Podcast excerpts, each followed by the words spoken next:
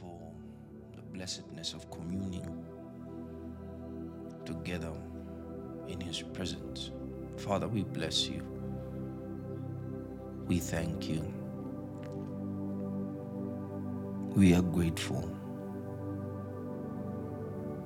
that where two or three are gathered in Your name, You are in their midst. And surely You are in our midst, even as we are gathered here this morning. We thank You for the Word and for the Spirit of God that illuminates the Word of God. We thank You for insight and revelation, and even as we discuss on the subject of the Lord Jesus Christ of Nazareth, we thank You that flesh and blood will not reveal these truths unto us, but the Father in us and the Father in heaven will transmit life-transforming revelations about the person of Jesus, that as we behold Him,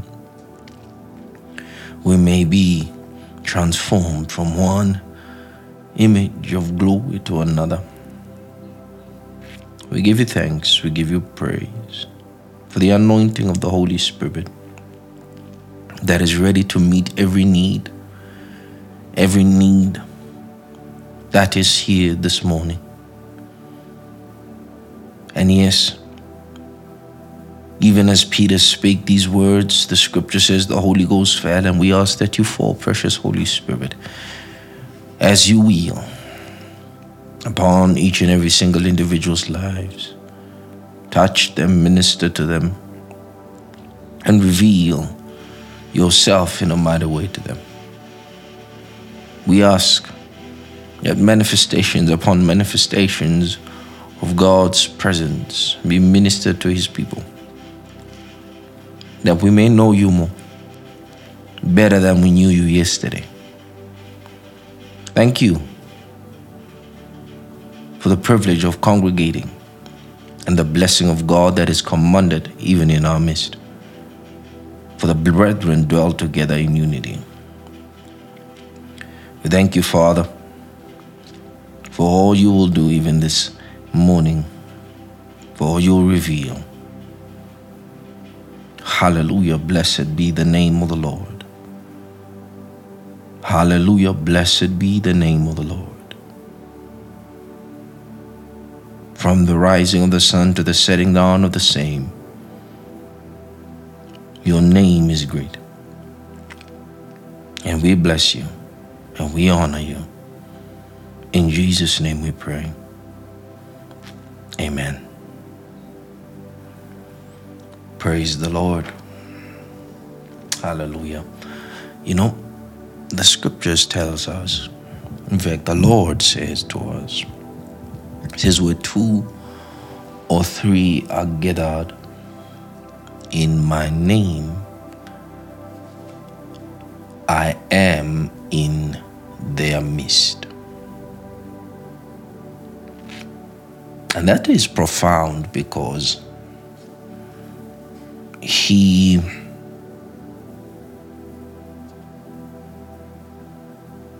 assures us of His presence. Every time we congregate together in His name, that means that the name of Jesus is the name that binds us together, unifies us together in the spirit realm. And that we can be confident that even as we are gathered, He is present in our midst. You know, one great preacher said, and the greatest of all is God with us. And I think there is a need to qualify that reality in, in our lives. because, you know, like what we taught last week, when the scriptures tells us that that he has pre-apportioned the dwellings of man for the purpose that they might seek him and that they might grope after him, that might feel after him. And I think there is a need more and more in our day, in our generation, to qualify the reality of Jesus Christ in, in our lives. Because even as he has revealed to us the state of the last days, there's a need for us to consciously pursue the vitality of what he told us in the scriptures, because some of the things that will happen in our days are things that the scripture tells us that many hearts will fail because of fear. And I believe with all my heart, with all my heart, that if we have Jesus, it does not matter what will happen in this world. And if we have the certainty, the assurance that we have him, we possess him, it absolutely does not matter what happens in this world. It doesn't matter how dark this world is or wicked it becomes. We will be saved.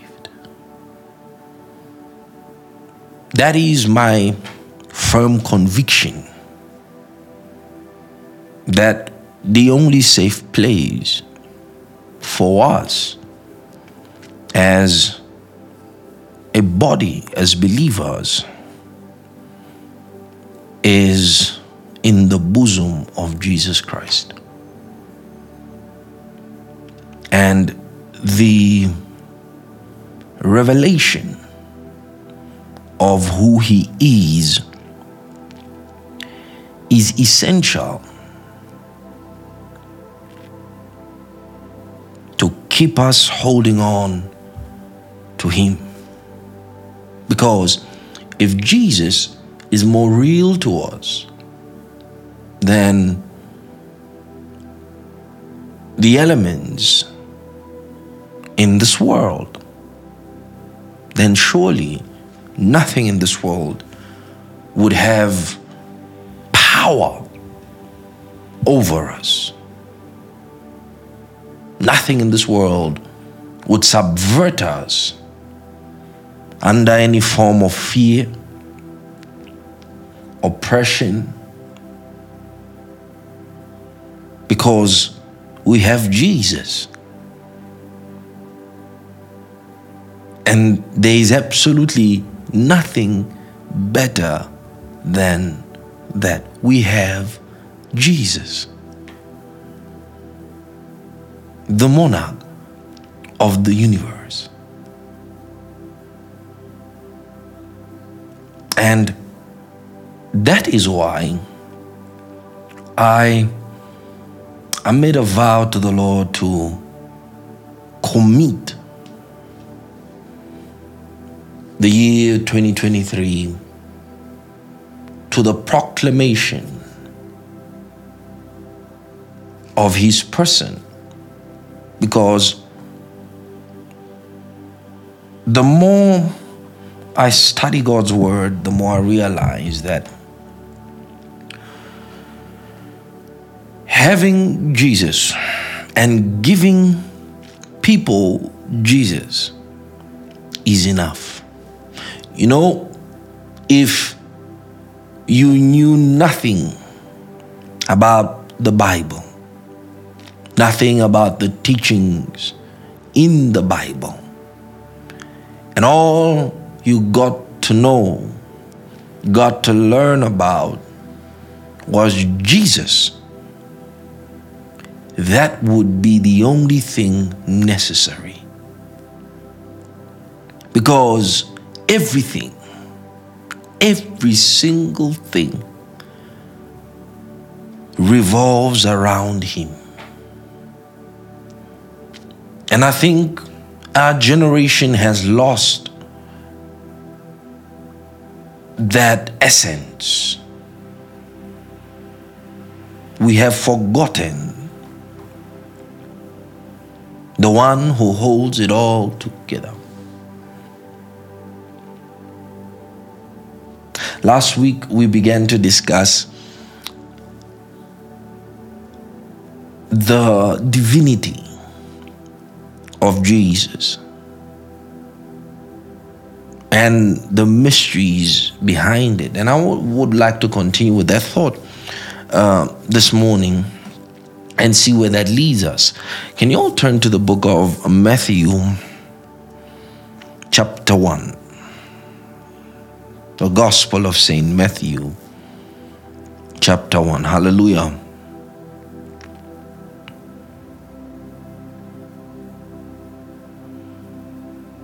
Hallelujah. Praise the Lord.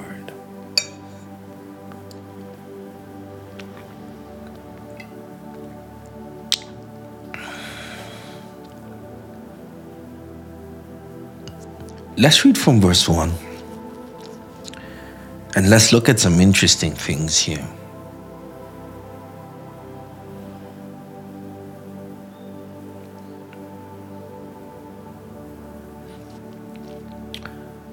Verse one, the book of the genealogy of Jesus Christ. The book of the Genesis of Jesus Christ. He is referring to the ancestry of Jesus Christ. The, the Genesis of Jesus Christ. And I believe he's trying to attempt to reveal to us the genes, the genes of Jesus Christ. And then he says, he says, the book of the Genesis of Jesus Christ, the nature of Jesus Christ, right? He's, he's, he's attempting by the Spirit to unveil the genes or nature of Jesus Christ. And then he, he says, the son of David.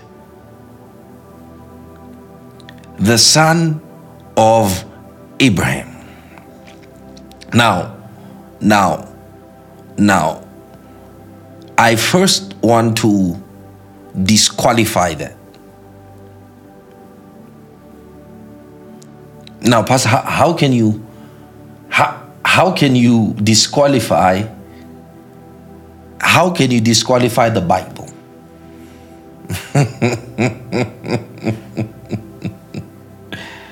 uh, I want to disqualify that. Right? Let's read Saint Matthew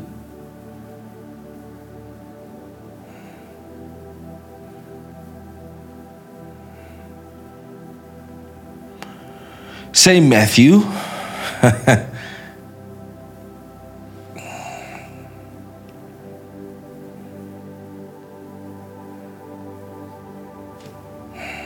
chapter um, I think twenty-two, Matthew twenty-two.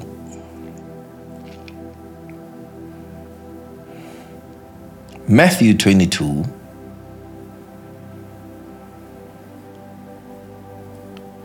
last week we read that second part, right?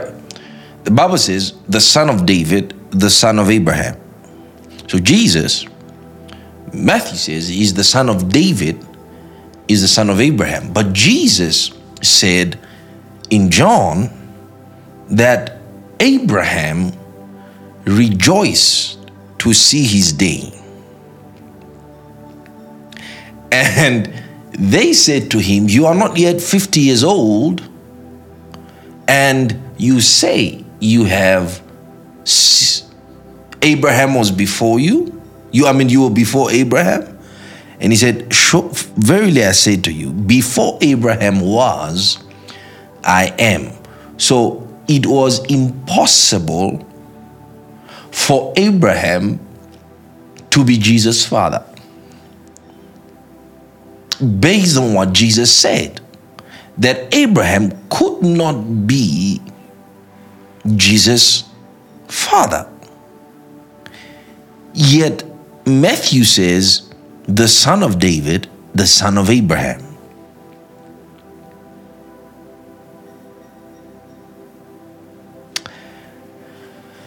Now, let's read chapter twenty-two.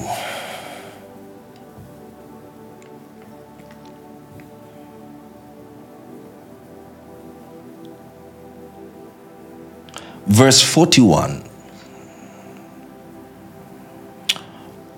While the Pharisees were gathered together, Jesus asked them. Remember, we are looking at the genesis of Jesus, right? We are trying to discover his nature within the periphery of that human genealogy that is given us. And we want to prove that Jesus Christ was the exception, was the anomaly in that generational line that the Bible tells us that Jesus hails from. And we have to see something here about what Jesus says about himself. And he's asking them, they're asking them, saying, what do you think, Jesus is asking them, what do you think about the Christ? Whose son is he? Whose son is the Christ? Matthew just told us that he is the son of David, the son of Abraham. Jesus is asking that very same question to the Pharisees. He says, Who, whose son do you think the Christ is? So they said to him, the son of David. They said to him, the son of David. He said to them, how then does David in the spirit? I want you to see that. Jesus is, is telling them about a communication that took place in the spirit. He says, how then does David in the spirit call him Lord, saying, the Lord said to my Lord. So David was in the spirit. So when, the, when David said, the Lord said to my Lord, sit at my right hand, that's Psalm one hundred ten. David was in the spirit. So Jesus knows something about the spirit realm that human beings do not know. That is to say, some of the things that took place in the scriptures with men that are recorded are things that have taken place in the spirit. Right? We hear it here in the world of man, but David said this in the spirit. How then, verse forty, uh, forty-five, how then, if David then calls him Lord, how is he his son? Now, that is a question that we must ask Matthew.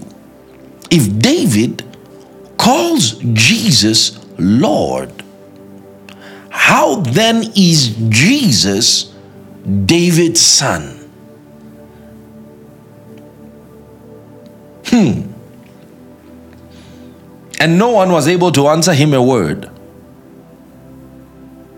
Because that means that Jesus acknowledged or refuted the fact that he was David's son. Jesus was saying to them, I am David's Lord. The Christ is David's Lord. So whose son is Jesus?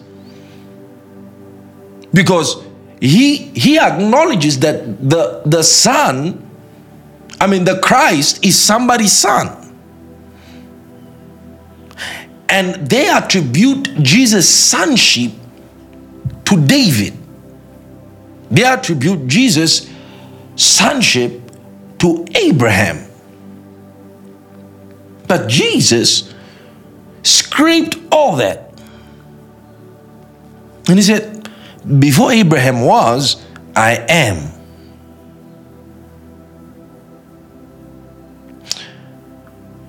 How can David call his Lord his son? The book of the genealogy of Jesus Christ, the son of David, the son of Abraham. Hmm, no.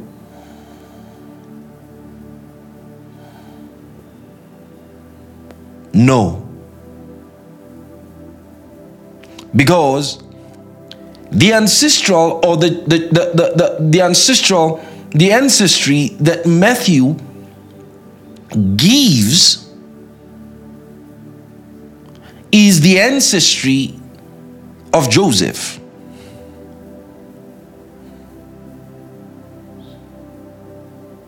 It's not the ancestry of Jesus.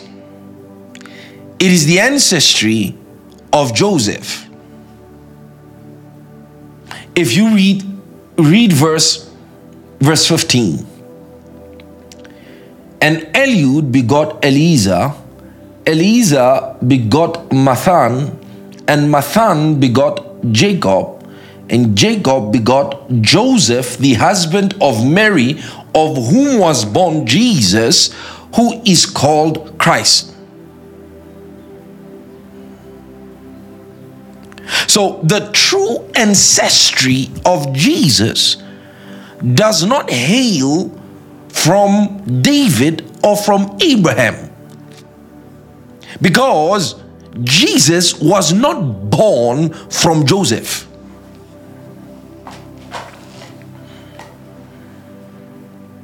So he could not share the same bloodline as Abraham, because he was not born of Joseph. Jesus was not the child of Joseph. Therefore, the seed or the genealogy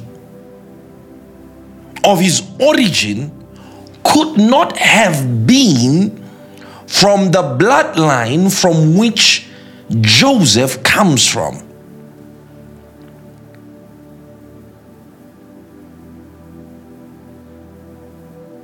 So, hence Jesus could say, I am David's Lord, and I am, and I am the I am of Abraham.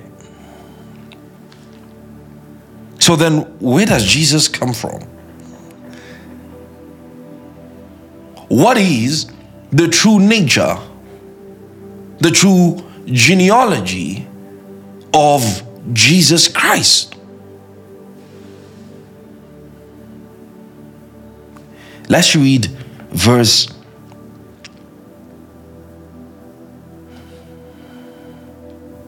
eighteen.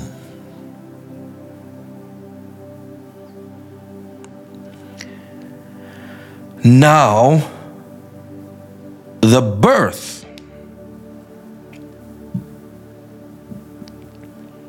of Jesus Christ was as follows. Hmm. After his mother was betrothed to Joseph, before, before they came together, she was found.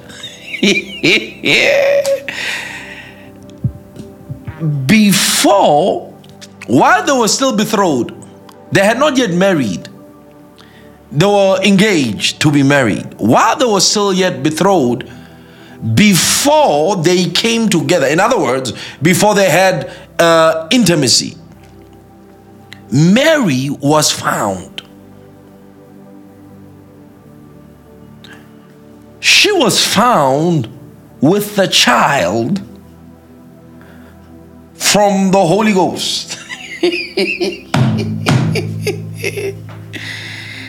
She was found. Remember the ancient prophetic word that I will put enmity between your seed and the seed of the woman. Now, we know biologically that woman does not have seed. Right? Women do not give seed. Seed is from the Greek word uh, spermatogoa, which means sperm. And we know that that does not come with a woman. That comes with a, mer- with a man. So, hoskaidra. So, the woman was incapable of producing seed of her own. Yet the scripture tells us that that is exactly what was going to happen. And here, Joseph, I mean Matthew begins to outline to us the true genealogy of Jesus, that it was not Joseph, but it was the Holy Spirit. Now, those are two questions that we need to answer before we can move forward. The first is, is a spirit capable of producing a human being?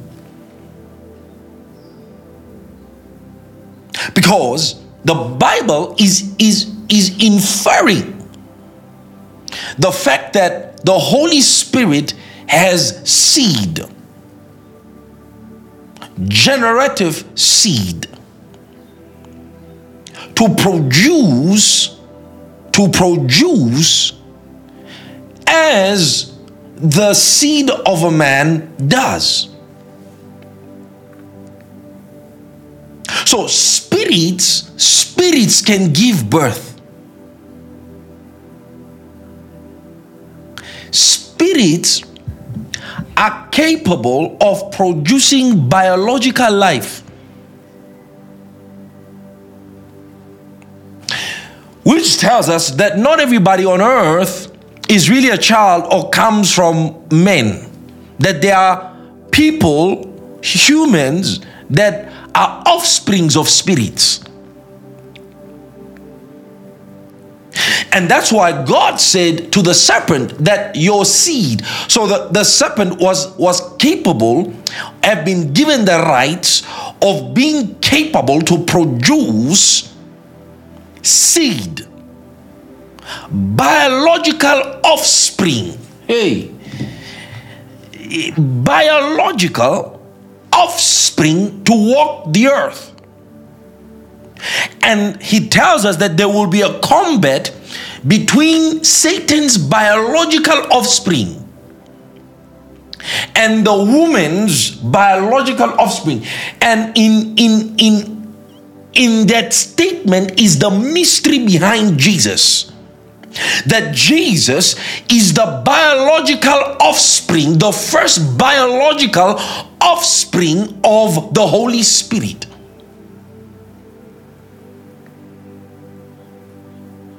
If we ever wanted to know how the Spirit's offspring would look like, we would look at Jesus because he is the very first biological offspring of the Holy Ghost. Meaning, when God was judging the angels, when God was judging the angels who left their estate, it was on the premise that they did, they did what was not permitted. Now, angels could not sleep with women if they had not the ability to progenate, uh, uh, uh, to, pro, uh, to progenate. The fact that they could sleep with them knew that they knew that they had the capabilities of producing biological offspring. And that is an ability, because they are creations of the Holy Spirit, that is an ability that is inherent in the Spirit. Now, here we are being told that Mary was found with child of the Holy Ghost. Abraham was not child of Holy Ghost. David was not child of Holy Ghost. So the nature of Jesus is spirit. Remember in John chapter three, Jesus said, whatever is born of flesh is flesh. Whatever is born of spirit is spirit. So Jesus was a spirit, or the spirit encased in human flesh. And here's, here's the mystery behind this, right? The mystery behind this is that Jesus always told us who he was. He said, you are from beneath, I am from above. So Jesus was the first, in human terms, the first alien to, to confess his origins. He says, I am from above, which implies that the earth is not the only habitable geolocation in the universe. Jesus told us, because the fact that he comes from above and he is in this human flesh would imply that there are other species that exist within the body of the universe outside planet Earth. Because Jesus is not from planet Earth. He came to planet Earth, but he is not from, from planet Earth. And if And if the Spirit produce, or the Spirit reveal his ability to produce offspring here on earth, then that means that there are creations of spirits that exist within the entire plane of the universe. So Jesus is the first p- person to tell us that we are not alone in the world. We are not alone in the world. That there are other planes of existence which men, human beings, are not privy to. And that was because of the fall. When Jesus came and he took Peter, James, and John up to the Mount Transfiguration, the Bible tells us that he began to transfigure. And all of a sudden, they saw, they saw Moses and Elijah. Moses died, Elijah did not die, but they appeared in the same plane with Jesus. What is the significance of that? Because Moses hails from the realm of the dead. Elijah did not die, and he traveled to that place where Jesus was. So Jesus had the ability to, to, to, to bring, to unify locations in the spirit to where he was. And he says, I am from above. I am from above. So we cannot believe in the existence of Jesus without believing in a multi-planetary, a multi-system universe. Because Jesus was not the child of a human being. He did not hail from the seed of a human being. He hailed from the seed of deity. He said he was found with child of the Holy Ghost. He was the genetic offspring of the Spirit of God. You're not hearing me. Jesus was the genetic offspring, and there's a reason why I'm telling you this. He was the genetic, the biological offspring of the Spirit of God. The Spirit of God was actively involved in the birth of Jesus Christ. That makes Jesus automatically by nature something more than a human being. What makes Jesus a human being is the body that he got from Mary. But his nature, his genealogy, his genes are not human. His genes are not human. The Bible tells us that he came, he came in the likeness. Maybe we should read it. Let's read it. Hallelujah. Let's read it. Hebrews. Hebrews chapter two.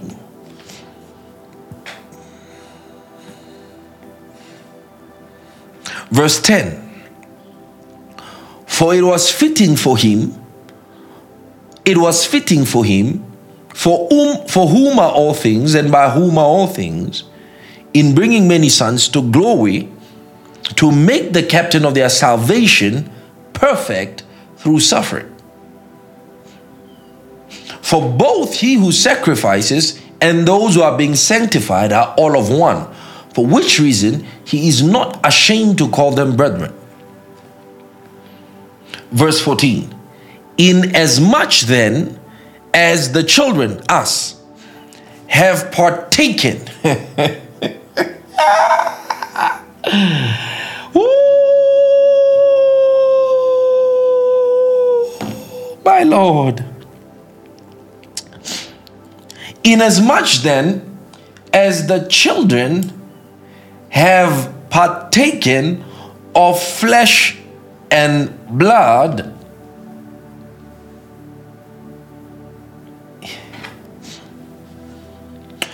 let me leave that. Let me leave that. Because he's talking about something there.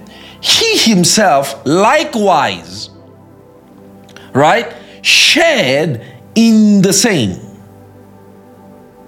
He shared in the same, in flesh and blood, because the children have partaken of flesh and blood, he likewise shared in the same. So Mary did not give Jesus life. He, she gave Jesus a body. Philippians chapter two.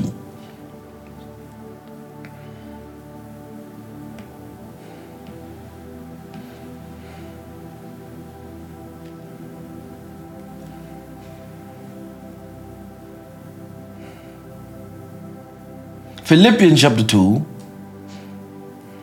verse number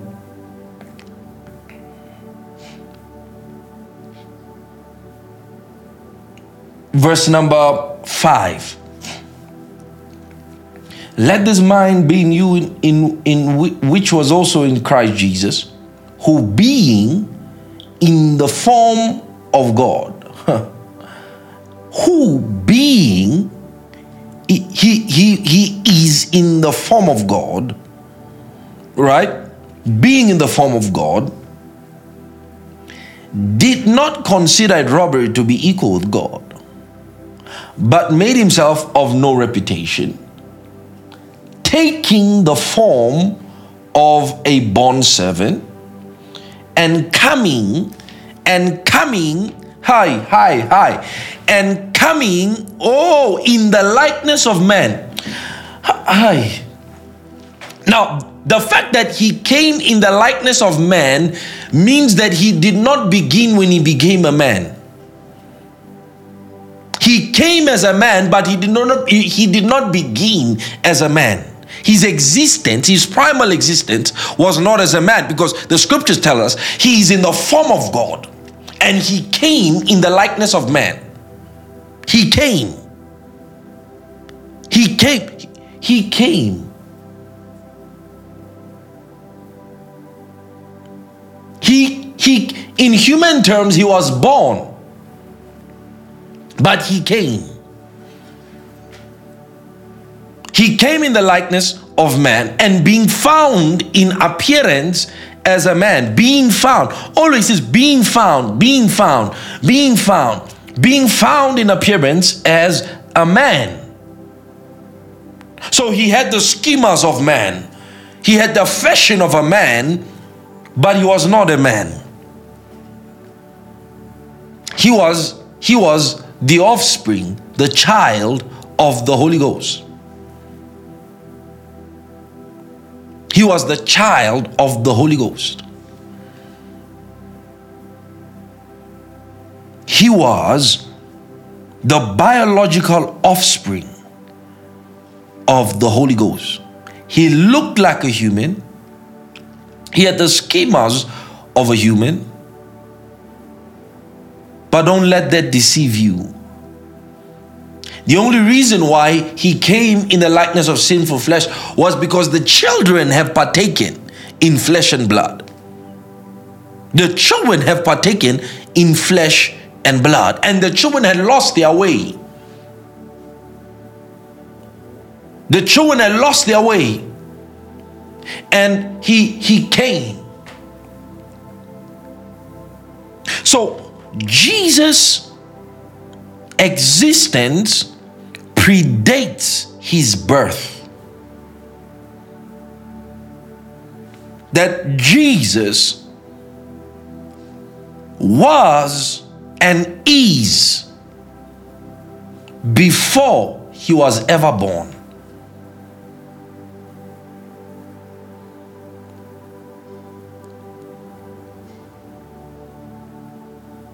He, he, he was born,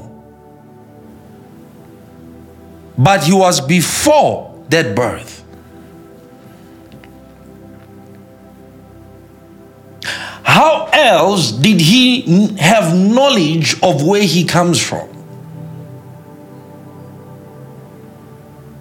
How else could he speak boldly about being in the Father's bosom?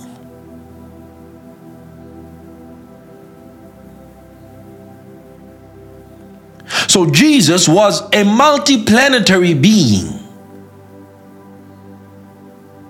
That his existence, his reality extends beyond the, the, the natural physical regions of the universe. So he was an enigma to the, the plane of man. That's why every time he worked a miracle, every time he spoke, he shocked everybody. To the point that no man spake like this man. What manner of man is this that even the waves and the winds obey him? He came to teach man about the technology of the spirit. Now, here's, here's, what's, here's what's amazing. Here's what's great about, about, about the arrival of Jesus. Is that his arrival was not only to show us where he comes from, what, but to, to, to bring us into that dimension so that we could do what he did by receiving his own nature. So he came as the seed of seeds.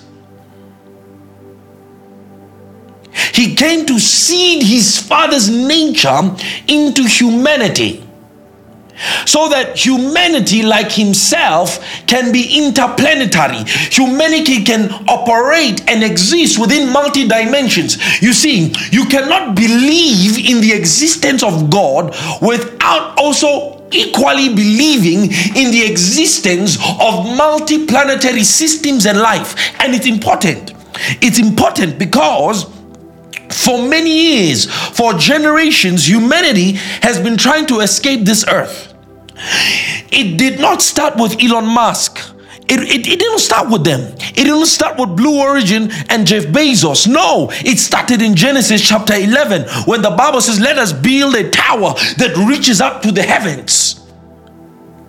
They wanted to contact Mascavino Scaprana, because remember, after the flood, they lost contact with that Uh, interplanetary system. They lost contact with those multidimensional beings. Remember, after the flood, God destroyed everything, bound up those angels, and reserved them in chains in the blackness of darkness. So after the fact that the flood took place, they lost contact with multiplanetary beings, and they wanted to revive that what that communication with those beings, because it was those beings that taught them the mysteries of heaven, gave them technologies that they were not yet privy to. So they wanted to build a tower. Now, what was that tower? That tower was a communication, a frequency, signaling, beaming, uh, uh, uh, uh, uh, geolocation for those spirits to communicate once again with these beings.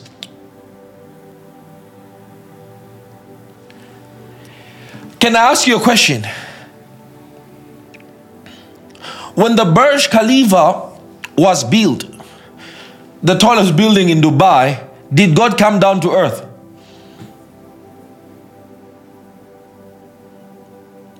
Did God come down to earth? When the skyscrapers in New York City, the skyscrapers in Dubai, in Saudi Arabia, that are being built now, that, that, that trumps even the largest buildings on earth, the tallest buildings on earth, did God come to the earth?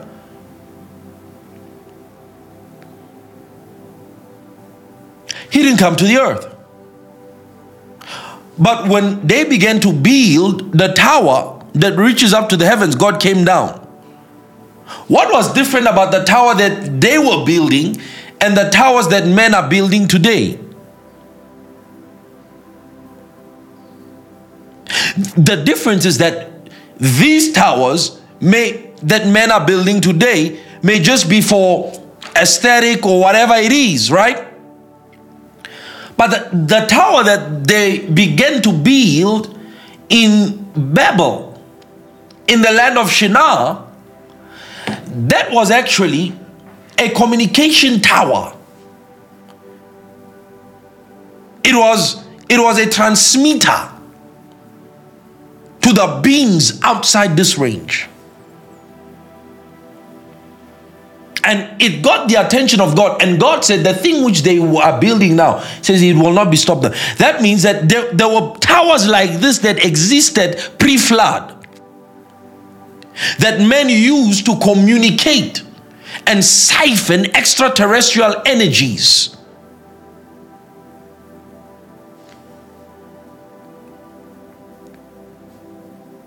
And that's why the only person that could stop these beings and these offerings, offsprings of these beings was was was Noah. Noah, Noah, Noah was a pattern. He he was a symbol. He was a revelation.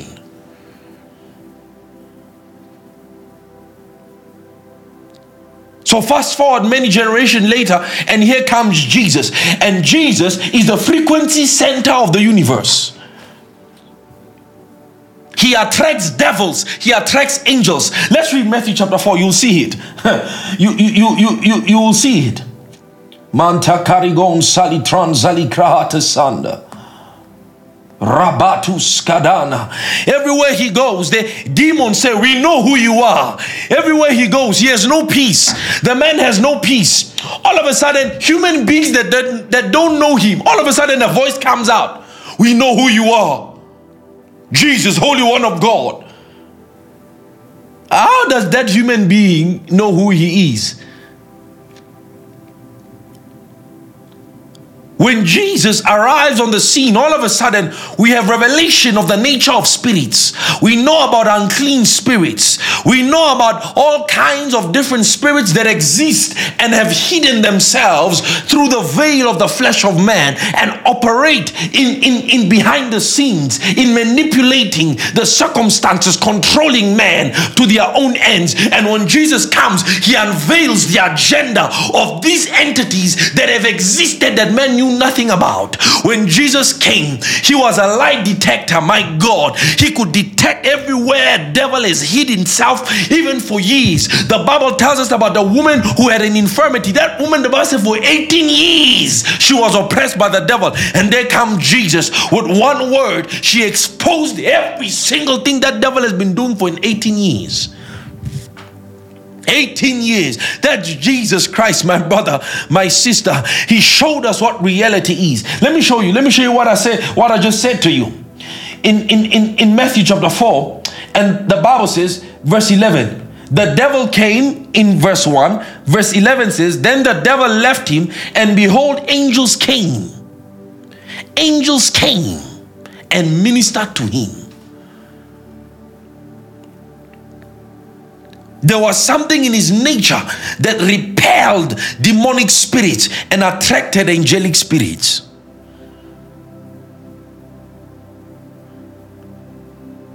Jesus, an intrusion into the plane of man. And he used Mary's womb as a capsule. Hallelujah. He used Mary's womb, my God, as a transportation vehicle into this earth realm. He encased himself in a seed. He encased himself in a sperm to travel beyond the corridors of time.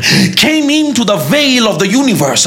Yes, traversed even through the fabric of the earth. Landed into the womb of a woman.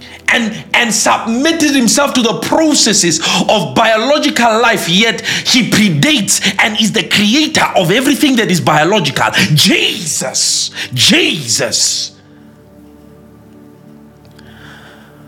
Humility beyond description. How does God, how does God submit himself to become a child, to become a toddler, to become a zygote, to become an embryo? My God, what humility is that?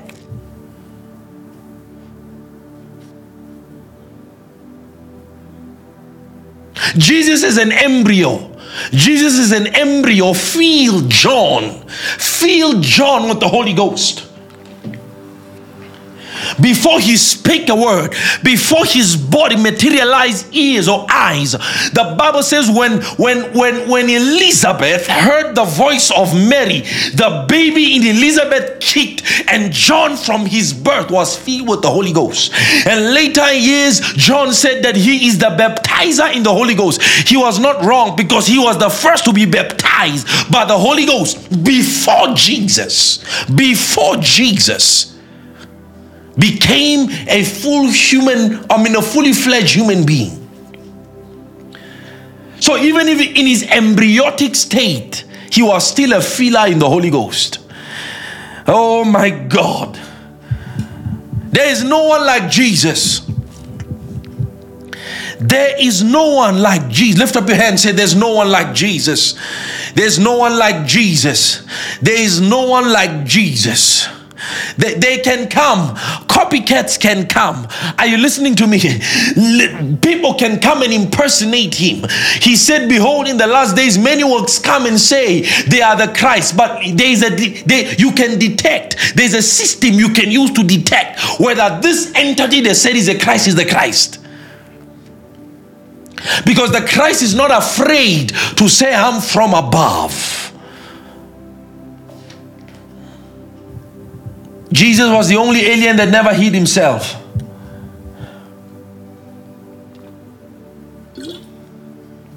He does not hide. Hallelujah. He's a revelation of creation. Hallelujah, my God. He's the unveiler of creation. Can I read you something? Can I read you something? Let's read, let's read Revelations. Revelations.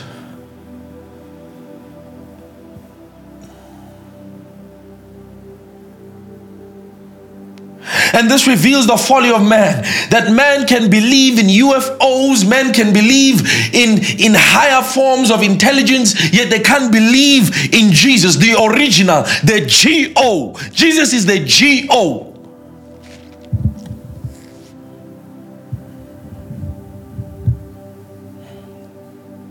And he, he can cater for every part of creation. Hallelujah. Hallelujah. Hallelujah. Glory to God. Revelations. Woo. Hallelujah. Woo. Praise the Lord. Praise the Lord. Yay. Chapter, chapter three, verse fourteen. Oh my God, we bless you. And he was found a child of the Holy Ghost, who is the Holy Spirit. Jesus said the Spirit proceeded from the Father. Do you understand that? He proceeds from the Father. The Spirit of God is God, is God, is God. He is God.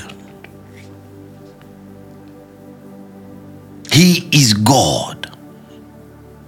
The Spirit of God is, the, is, is an uncreated being. Nobody created the Spirit of God. Yet the Christ is the Son of the Spirit.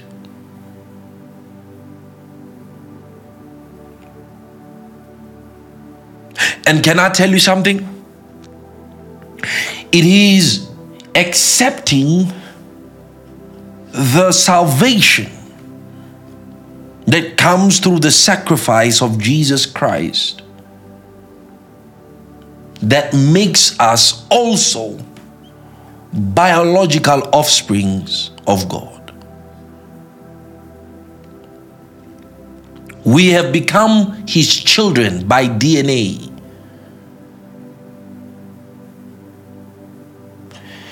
I want to read you this. Luke chapter three, verse fourteen.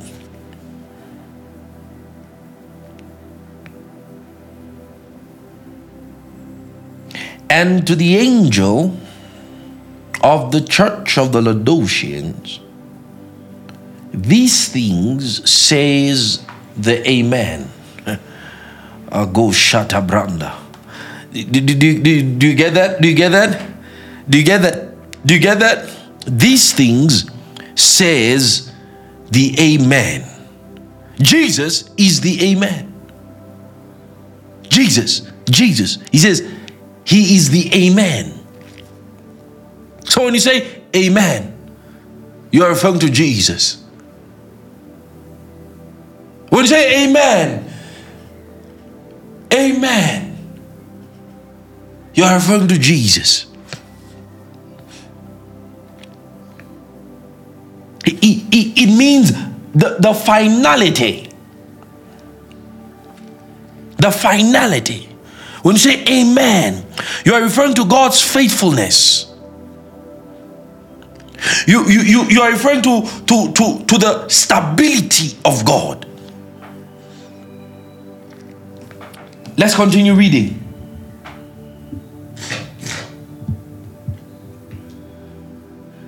These things says the Amen.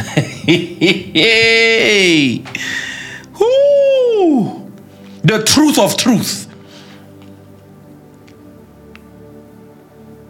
These things says the Amen, the faithful and true witness. Remember I taught you about the, the this, this statement here? The faithful and true witness. And then he says, the beginning of the creation of God. The beginning,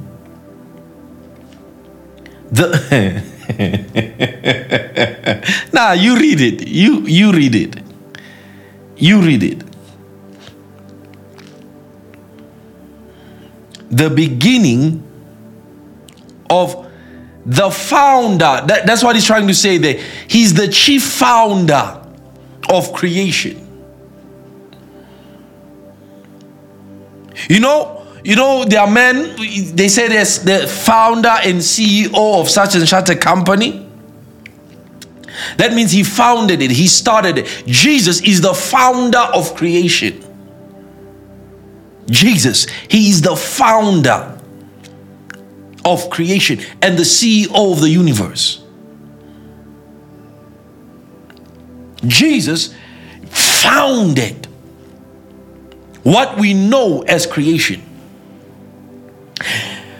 What does this mean? This means that Jesus is the Ancient of Days, is the ancient being that created all things. He, he's the O G ancestor.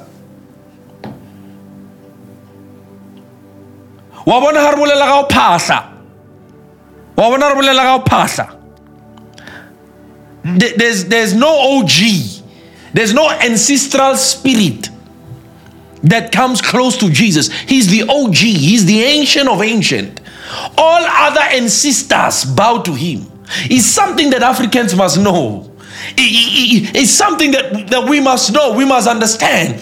He is the God of gods. You see, God is the only person that does not deny the existence of gods. God does not deny them, because he gives himself a title as the God of gods. That means he acknowledges that there are other entities that calls them gods, that call themselves God. And God acknowledges that, nah, yeah, yeah, they are gods.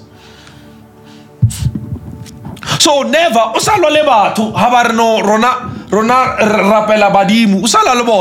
yeah, yeah, push up. The, the Bible says he's the God of gods. That means in, in comparison to, to him, Barimu Bawa nothing. Now imagine if you had this knowledge for the last ten years of your life. What force is there that could conquer you, that could surmount you, that could defeat you? If, if you walked around the earth with this knowledge, how could you ever be defeated? How could you ever be defeated? The Bible calls him the Lord of Lords. In Revelations, he says he's the ruler over the kings of the earth. The, those who rule the earth, Jesus, Jesus is ruler over them. That means he's the ruler of, of spirit rulers. He's the ruler of men rulers. The dominion of Jesus is not limited geographically. The dominion of Jesus extends towards the far corners, every inch of the galaxy. Jesus is Lord. That means as many planets, realms, dimensions, whatever you want to call it, are. It says Jesus is Lord there. It's only earth that denies his rulership. It's only earth that, that denies who he is. Why? Because men have been deceived.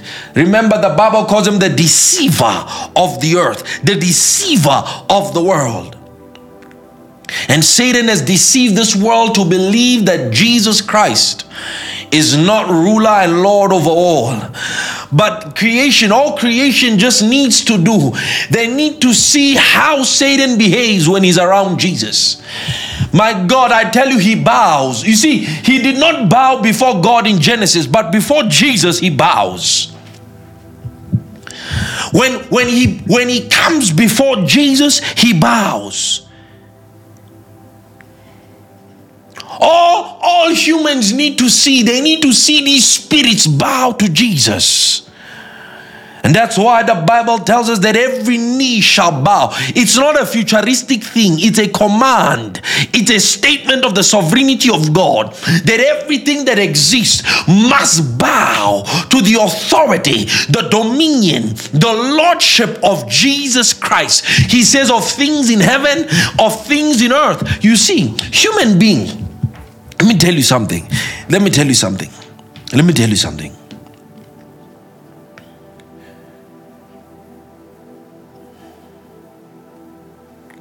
We are not the only ones that exist in the universe. This is something, this is something that you need, you, you, you need to firmly, firmly have as conviction. You need to. You need to. Can, can, can I read you something? Can I read you something?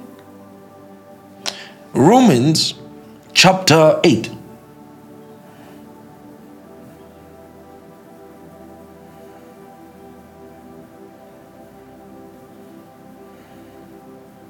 Romans chapter eight.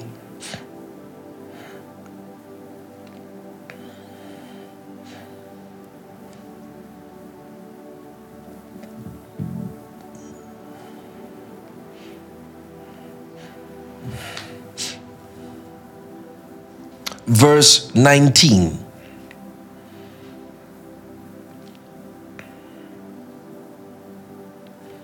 For the earnest or persistent expectation of the creation. So there is there is an embedded expectation in all of creation. He says, eagerly waits, eagerly waits. You see how the Bible stresses, it doesn't just say wait, it doesn't say expectation. He said the persistent expectation, the earnest expectation of the creation waits for the revealing, waits for the revealing or the manifestation of the sons of God. For the creation was subjected to futility, not willingly, but because of him who subjected it. Because the creation itself also will be delivered from the bondage of corruption. Eat an apple now, right? Eat an apple now, fresh apple. Eat it. Not finish it, just put it outside and leave. When you come back after two hours, what would have happened to that apple? It would have iodized, right? It would have changed color, right? You'd find it dark, right? Take steel or anything and expose it to certain elements. After a while, it will rust. Correct? Leave grass unwatered, untended. After a while, it will get burned. The creation is under the bondage of corruption.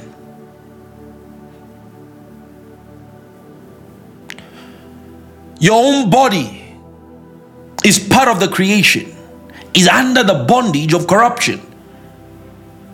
And he says, when the sons of God come into manifestation, he says creation will come into the liberty of the glorious sons of God.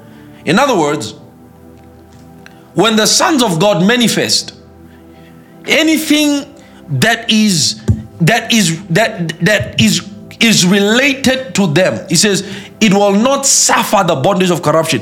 That means you will eat an apple, go three days, come back, still find that apple as fresh as you left it.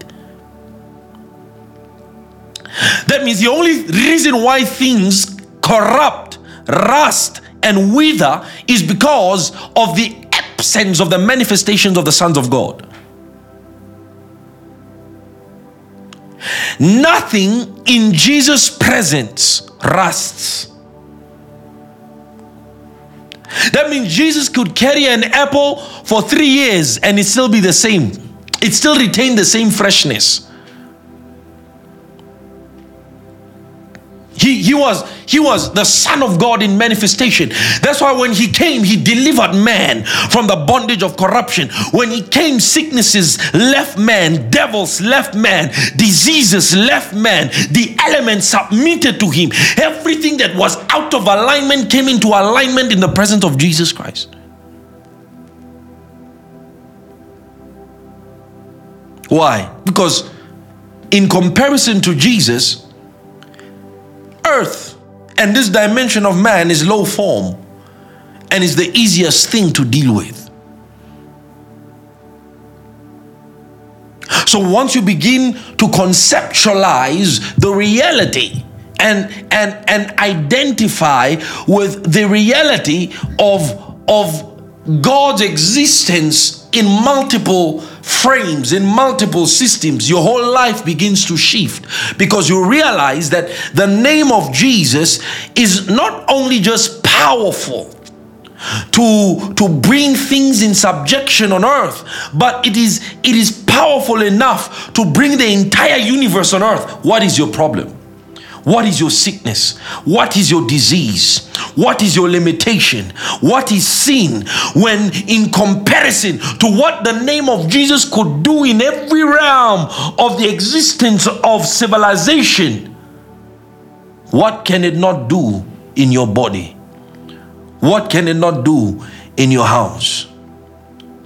What can it not do in your life? What cannot Jesus do? What can he not do? Absolutely nothing.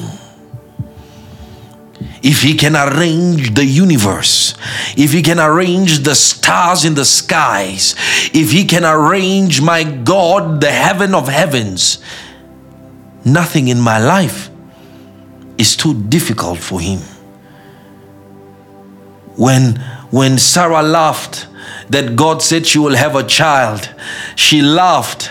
And God asked, why did you laugh? And Sarah said, I did not laugh. And God said, is there anything too hard for the Lord? And I'm asking you this same question this morning, beloved, in light of what you heard about the person of Jesus Christ. Is there anything too hard for the Lord? Can he not deliver you? If he himself delivered creation, can he not deliver you? A soul which he created, died for, and now he's glorified for. Shall he not much more deliver you? And the truth of the matter is, yes, he can. A thousand times he can. There is nothing too hard for God. There is nothing that God cannot do. But there is a catch, and there is a mystery. Jesus functions better in your life when you believe in him. That's why he was so effective in casting out devils, because devils believed in him. That's why he was so effective in silencing the winds and the waves. He was so effective in speaking to trees. He was so effective because he he was believed on. Sickness believes in Jesus. Diseases believe in Jesus. They believe in the power of Jesus. The only, the only group of people that don't believe is these human beings. Everything else believes in Jesus. The rock believes that Jesus can speak to it and it can talk. The winds believe that Jesus can speak to them and they can be still. But when it comes to us, we don't believe that Jesus can do anything. We don't believe. You, you know, I talk to you now. Jesus can change your life. You're like, mm, amen. Mm, I don't know about that. Bonim pilo yam. Kuni ning safar. Logoning chelango chesu chesu chesu zongenzelan. Zongenzelan uchesu. Kuni ning supeg. Namanje ngisahluphekile emoyini Jesu uzongenzelana. Uzongenzela kanjani ungamthembi? Wena loyo lila uthi Jesu uzongenzelana, utshelwa yimi, yimi engimthembayo. That if you trust in him, if you believe in him enough, my God, there's nothing Jesus will not do for you. He, he listen, he, he left heaven. He left his throne so that he can save you. In his foresight, he knew you would need salvation, and he came and he died even before you needed this thing called salvation, even before you an iota or in imagination or an idea. Jesus said, I will come years ahead of time and deal with whatever debt of sin that this one will have when they are born. A man with so much foresight, so much foreknowledge and omni omniscience. Don't you think, don't you think he can do much more for you? And if he's not doing much more for you, I'll tell you what your limitation is. You don't believe. You don't believe. You believe more in Iron Man, you believe more in Superman, you believe more in Hulk than you believe in Jesus.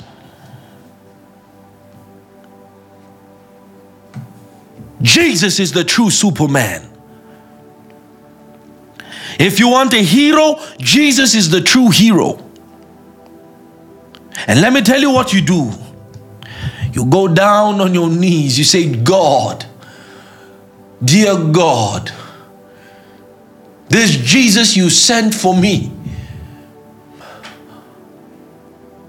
I called to him. Jesus, no man has ever cried for his help. No man has ever called for his help and was disappointed. No man, no man, no man.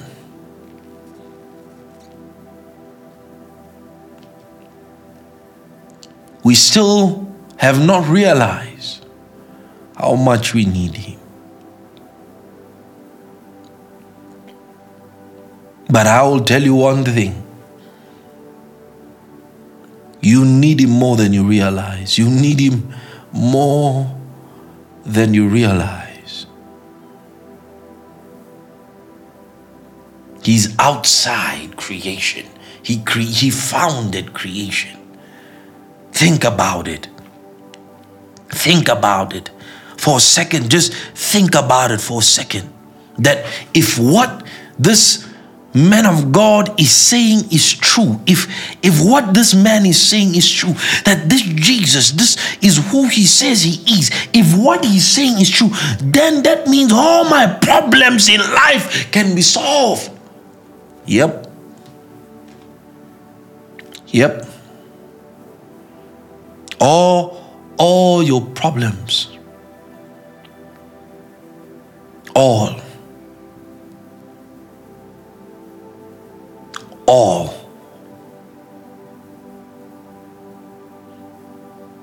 But you need to meet him. You need to meet him. Yeah, you hear what they say he is. Who, who do you say he is? Who, who is he to you? Who is he to you? If he's nobody, he'll be nobody. But let me tell you something.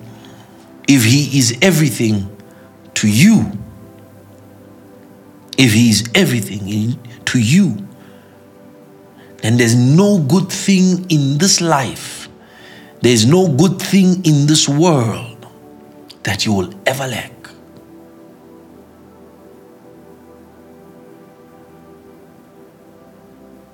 Look at the birds of the air. They neither toil nor reap yet your heavenly Father feeds them. The birds have no nine to five. Are you listening to me? The birds have no nine to five. No bird, they, they, they, they, they, they have no contractual obligation to any boss. Yet every day of their existence, they are guaranteed a meal. They are guaranteed shelter. They live in your yards. They hide and build their houses under your roof. My God, they didn't build it. They didn't pay so much money to build it. Yet every night they are sheltered from the rain. You never see birds flying in the rain, do you? When a storm is out, you don't see a bird in the sky saying, oh, I'm homeless. Oh, I'm homeless. They are somewhere safe, somewhere sheltered. Yet it is your Father that shelters them. It is your Father that feeds them. The Bible says the young lion may hunger. The young lion may go days without food. He said, but they that trust in the Lord.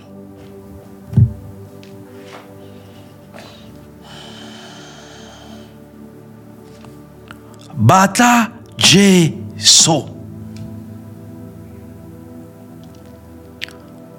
Usutlehile bophelong. Arbolele nnete, usutlehile. Usutlehile.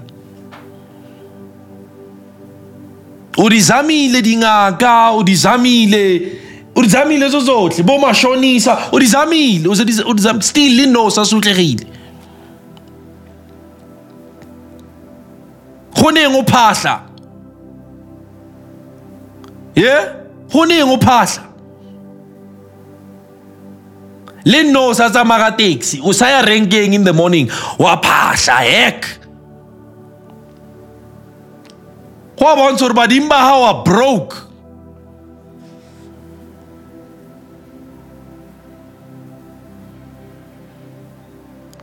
Que Jesso fela. Que Jesso fela. Hangatos hangatos busuhibo.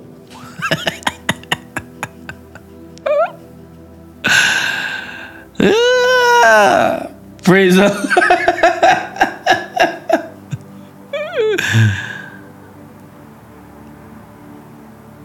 Listen, listen. All you need, all you want is available.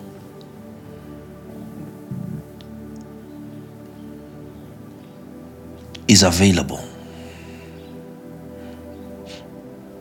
Everything you need, everything you want is available.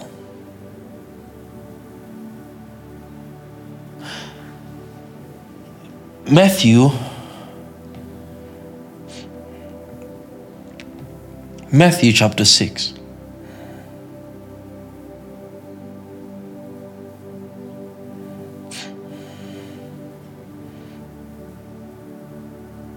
Matthew chapter six, verse seven.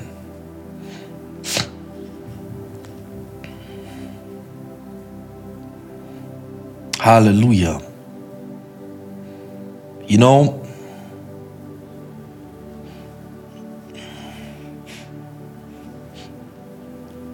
this scripture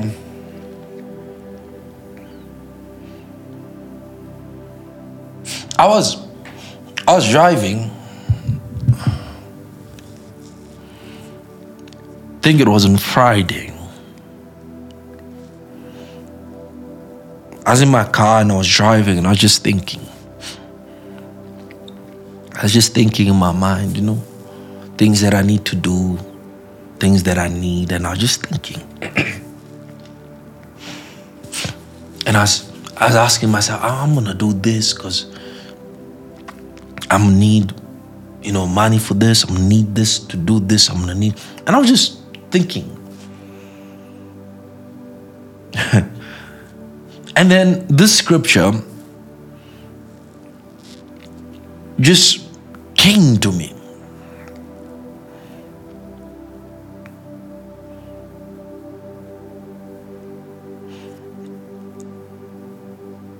and the impact it has had on my life since then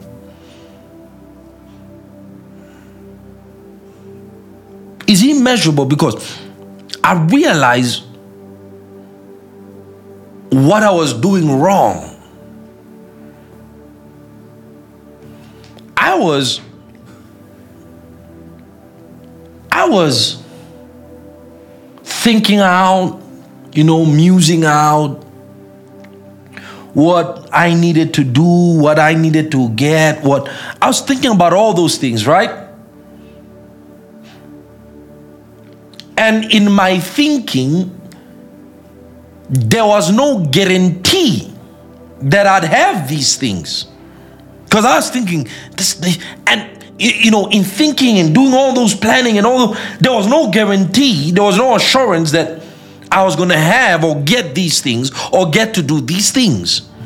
And then this scripture came, and then I, I saw my fault. And I, I saw my fault and our fault in how we live this life. Let's read it. He says, ask. Ask and it will be given to you. Hmm. Ask and it will be given to you. Ask and it will be given to you. Hmm.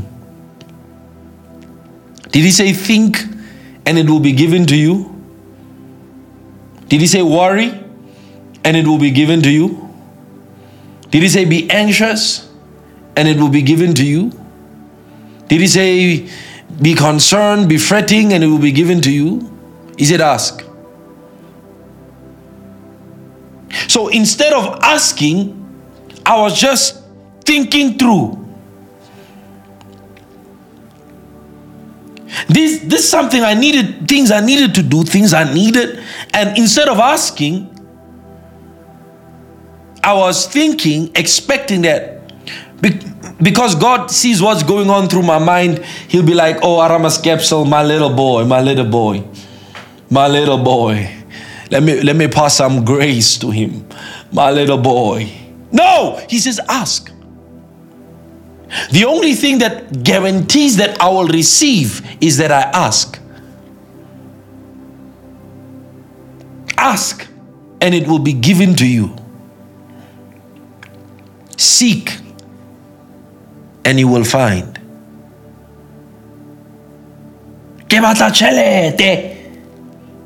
Question is, have you sought it? See, the only people who find money are those who are looking for it. You don't, if you want, if you want to find a job, you must seek it. If you want to find peace, you must seek it. You don't find what you don't seek. So the only thing that guarantees that you reach the other side of finding is the seeking. So the only thing that guarantees that you receive is asking. He says, knock and it will be opened to you. Knock and it will be open to you. Verse eight. For everyone who asks receives. Hey, hey, hey, hey. Everyone who asks receives. He who seeks finds. And him who knocks, it will be open. Ha! Everyone who asks. Everyone who asks. That means the law, the law of receiving is asking. The law of finding is seeking. The law, if, if doors are closed in your life, it means you have not knocked. If everything in your life is closed, you have not knocked. Because he says, everyone who knocks, he says, it is open for him. So you you you need to start knocking. Ha- hallelujah. Are you listening to me? You, you need to start knocking. Skalanto rabada lifahana skanu silibranda. He's telling you that the one who knocks, it, it's not a matter of if, it's a matter of when. He didn't say knock three times. He didn't say knock five times. He said knock until it is opened. That is the law of persistency. Glory to God. That the man who keeps on knocking. Let me read it in the Amplified. Let me read it in the Amplified. My God, listen to this in the Amplified. Hallelujah. Keep on asking and it will be given you. Keep on asking. Keep on asking. That means that means you you you you you will not receive. It will not be given you until you ask. I did not realize that what I was doing was wrong.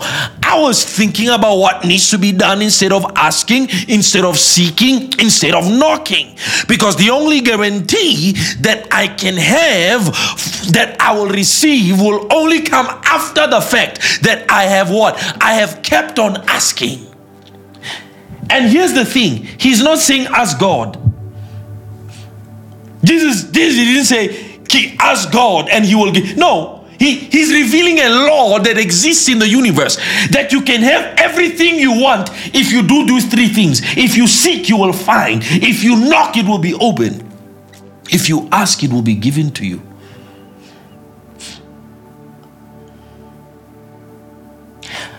I want to show you, I want to show you Luke. I want to show you, I want to show you this same thing, but in, in, in, in Luke, praise the Lord. In Luke chapter, I think it's Luke chapter eleven. In Luke chapter eleven.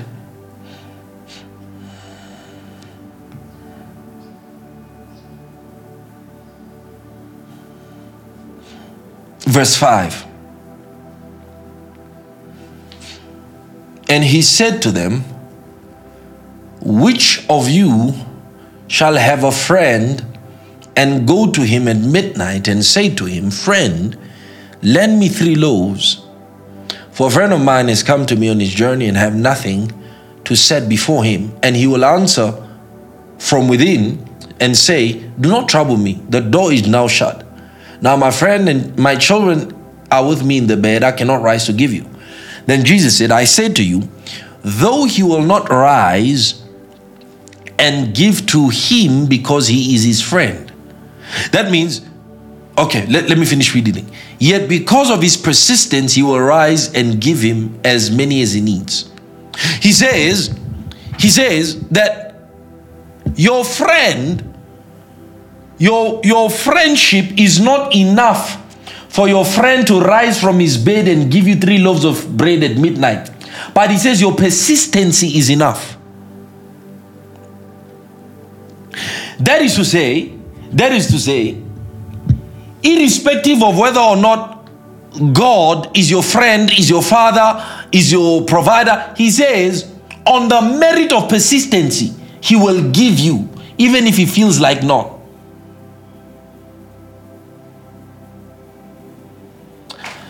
If you are a parent, if you are a parent, you know this, right?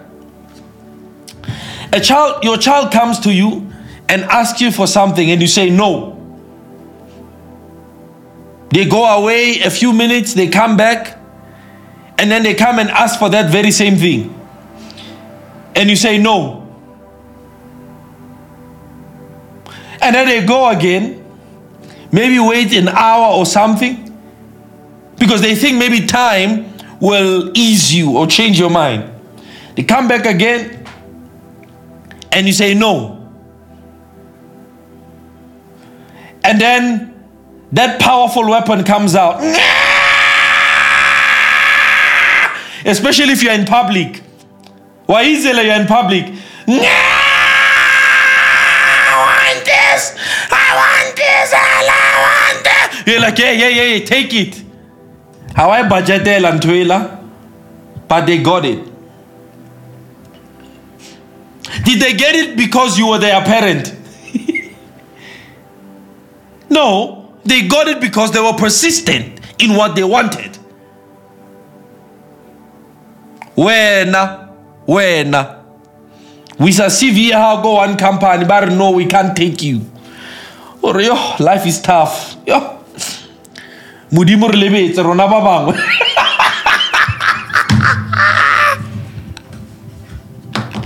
You're weak. You're weak.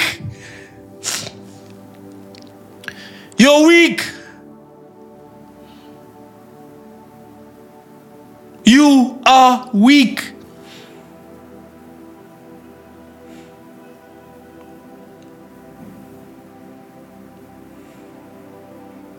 Or what America or yeah, kya about America? Or have you applied or yeah, have applied? How many? Three. Oh my God. Oh, you you you're not knocking. You're not seeking. Because he says it is impossible. That's what the law says. It is impossible for you to seek and not find. So when you're not seeking. When you can't get business uh, uh, uh, funding, or you can't get you can't you know you can't secure business deals, you're not knocking. Imagine if you took this principle into business. You cannot be denied. Imagine you took this business into your career. You cannot be denied. Your attitude will be, if if they don't open, the door must be knocked down. Huh, the door must be knocked. Imagine if you had that kind of attitude toward life. That resilient spirit.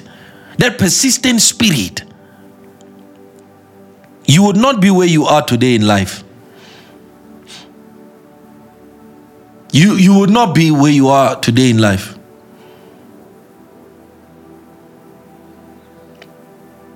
Because if you seek, you will find. There are people who don't have their qualifications for what they are doing, and they are working at some heavy, heavy places. They are managing some heavy, heavy money, yet they don't have the qualification. You.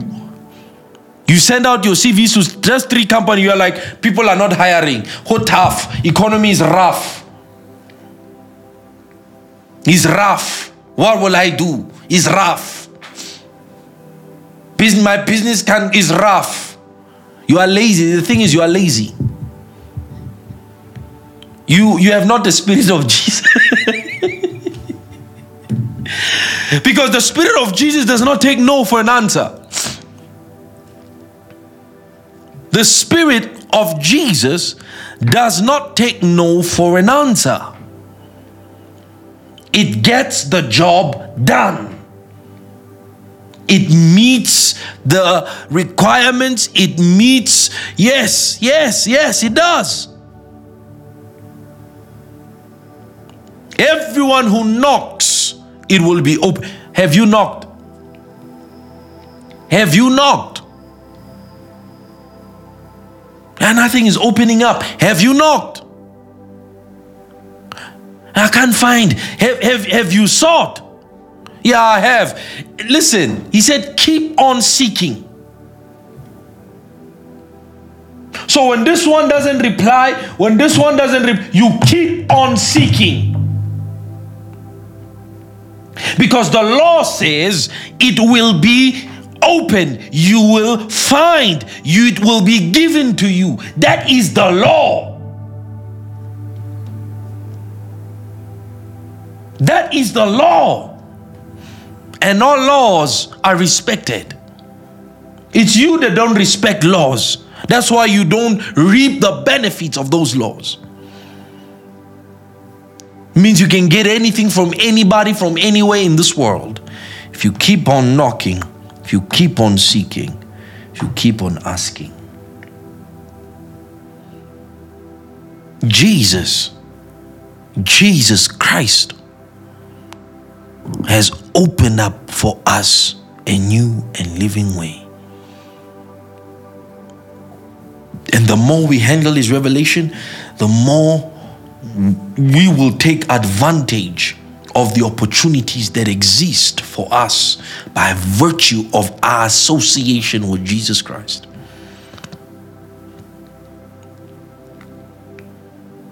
But you, you need, you need to adopt the spirit of Jesus, the mind of Jesus. It's not enough to have Him in your life. You've got to adopt His mannerisms, His mindset. And you knock until it is opened. You seek until... If you have that spirit, I tell you, you, you would live the kind of life you want to live today.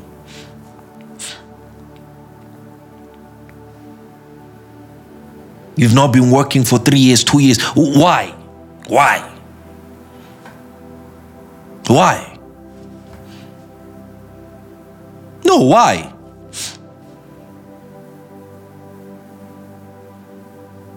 Why? There's only one answer. You have not sought. You have not asked. You have not asked. You, you have not asked. You have not knocked. And then you say, oh, Mudim, Mudim unshile, wait. Mudim, Mudim unshile. Aushia. Aushia. You're just a lay lapper. I don't know Mudim unshile. You're just a lay lapper. Change your story. You have Jesus. Say, I have Jesus.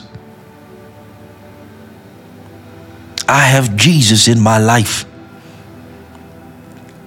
Every door must open. Every door must open. Say, I find opportunities. I receive.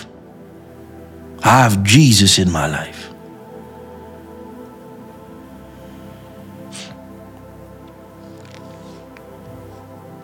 So are you broke? Got no money? Your bank account is all. Lens will withdraw. It's what I get stress. Why? You don't ask. You don't seek. You don't knock. You don't ask. You don't seek. You don't knock. For everyone, everyone who asks, it will be given to him. Everyone who seeks will find. Everyone who knocks, it will be opened for him. Every, including you.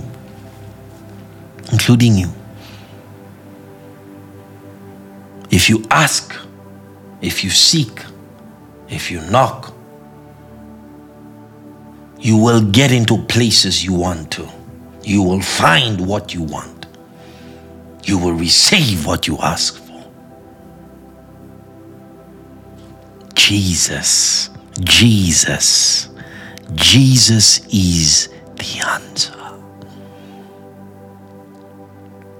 Let's lift up our hands and bless Him and thank Him. Hallelujah. Thank you, Father, for the person of Jesus Christ. Ina kalegano farela sagadira kalesori enemandi levarada scarando dero cora mangi gredi varadankia sola shamale chiaro sende le brade givailo o dei menama devedeno coma nai zamanite cadamanea Samidore metikeina kora madiadavaria tozakila. Hallelu simani cavariado la barakatia. Shamale gugere le sade le gore bedia la care vidi. Samaru zabali sakata karadia. Oh, thank you, blessed Lord. Thank you, dear Lord. Woo, glory to God.